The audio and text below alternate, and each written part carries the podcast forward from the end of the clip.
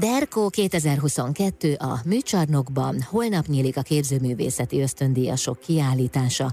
A vonalban Fazakas Réka, a kiállítás kurátora. Szervusz Réka, szeretettel köszöntelek! Szervusz, köszöntelek én is, és a hallgatókat is! A megnyitó és a díjátadó holnap délután lesz majd. Ugye a Derkovics ösztöndíjas művészek, vagyis a derkósok bemutatkozó kiállítását évek óta a műcsarnok rendezi meg, közvetlenül a zsűrizési kiválasztási folyamatot követően. Mi jellemzi az idei évet? A, nagyon izgalmas a 26 művésznek az alkotása, nagyon sokfélét, mind festők, mind grafikusok, installációkészítők, videómunkákat készítettek, megfigyelhető a performance művészetnek a jelenléte is a kiállított munkák között, és ugye szobrászokat is találunk, intermédia művészeket, videómunkákat, nagyon sokféle az idei kiállítás is. Mi jellemzi az ösztöndíjat, a Derkovics ösztöndíjat? A Derkovics ösztöndíjat ugye minden uh, évben 26 művész kaphatja meg, és ami lényeges, hogy van egy felső életkori korhatár, ez a 35 év, legfeljebb 35 éves korig kaphatják a művészek, három alkalommal, ez nem egy értelmen három egymást követő alkalom, hanem ameddig az egyetem végzése után van lehetőségük a újabb és újabb pályázásra.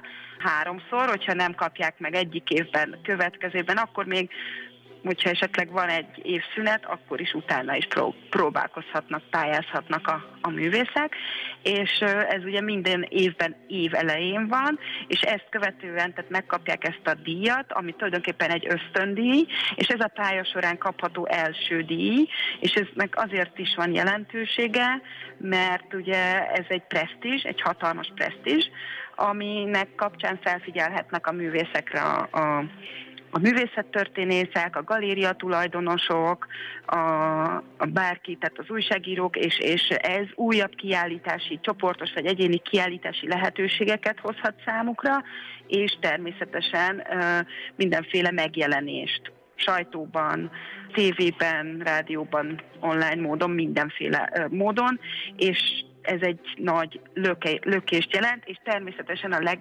legelemibb tulajdonképpen az az anyagi juttatás, tehát az az anyagi ösztöndíj, ami ugye segíti őket, hogy ne kelljen elmenniük úgymond hétköznapi munkahelyre, és ezáltal ugye megteremteni az élet feltételeket, hanem, hanem ugye az alkotásra tudnak koncentrálni, nem arra kell koncentrálni, hogy most muszáj dolgozni, hogy valamiből meg kell élni, hiszen ez egy havi ösztöndíjat, ami, ami tulajdonképpen egy megélhetéshez elegendő ösztöndíjat jelent ez a, ez a pénz. Hát ez teljesen érthető, hiszen ők művészek, tehát alkotó emberek, akik ezt tanulták, ezt szeretnék csinálni a jövőben is. Azt Így mondtad, van. hogy 26 művész alkotása nézhető meg ezen a kiállításon.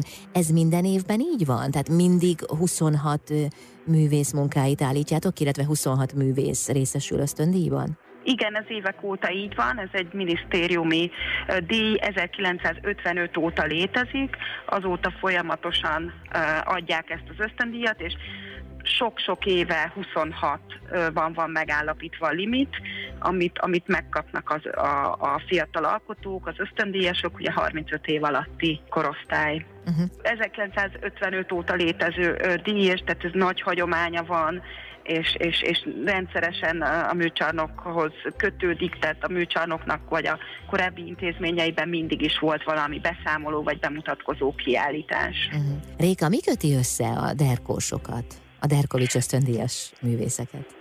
Azt gondolom, hogy egy, egyrészt a tehetség, tehát mindenképpen a tehetségre kapják ezt az ösztöndíjat, a legkiválóbb pályázókat választják ki.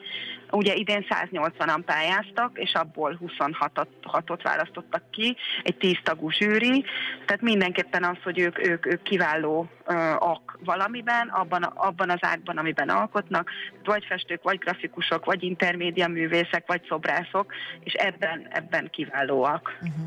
Milyen összképet lát az, aki ellátogat erre a kiállításra a műcsarnokban? Uh-huh. Nagyon izgalmasak a tematikák, és tényleg bizonyos szempontból ezt a 26 művésznek, hogy milyen ágban alkotnak, milyen témában alkotnak, ezt lehet nagyjából tematizálni. Most nagyon erős a, a játéknak és a sportnak a jelenléte a kiállításon, hiszen köztéri játékot is, ami művészeti alkotásként értelmezhető, azt is látunk a, a tárlaton.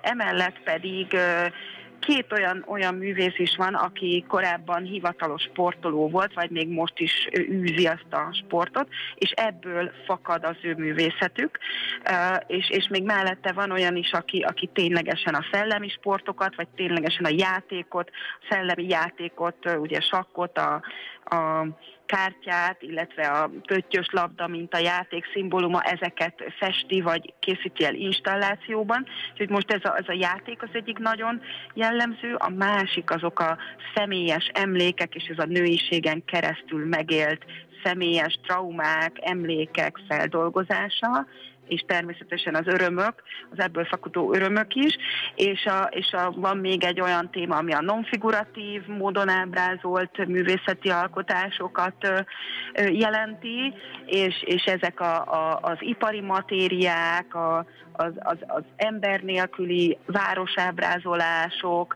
vagy pedig a, az virtuális valóság, a kiborg létnek a, a jellemzői, ami szintén megjelennek a, a munkákban, és a természetábrázolás is jelen van csendéletben, vagy pedig szoborban ábrázolva. Úgyhogy ez mind-mind olyan téma, ami, ami jellemző az idei Berkós ösztöndíjasokra. Hát ez nagyon színes kiállítás lehet, holnaptól megnézhető. Így van, itt a műcsarnokban szeretettel várjuk a, a látogatóinkat. Köszönöm szépen, Réka. Én is köszönöm. Fazakas Rékát hallották a kiállítás kurátorát itt az Intermedzóban.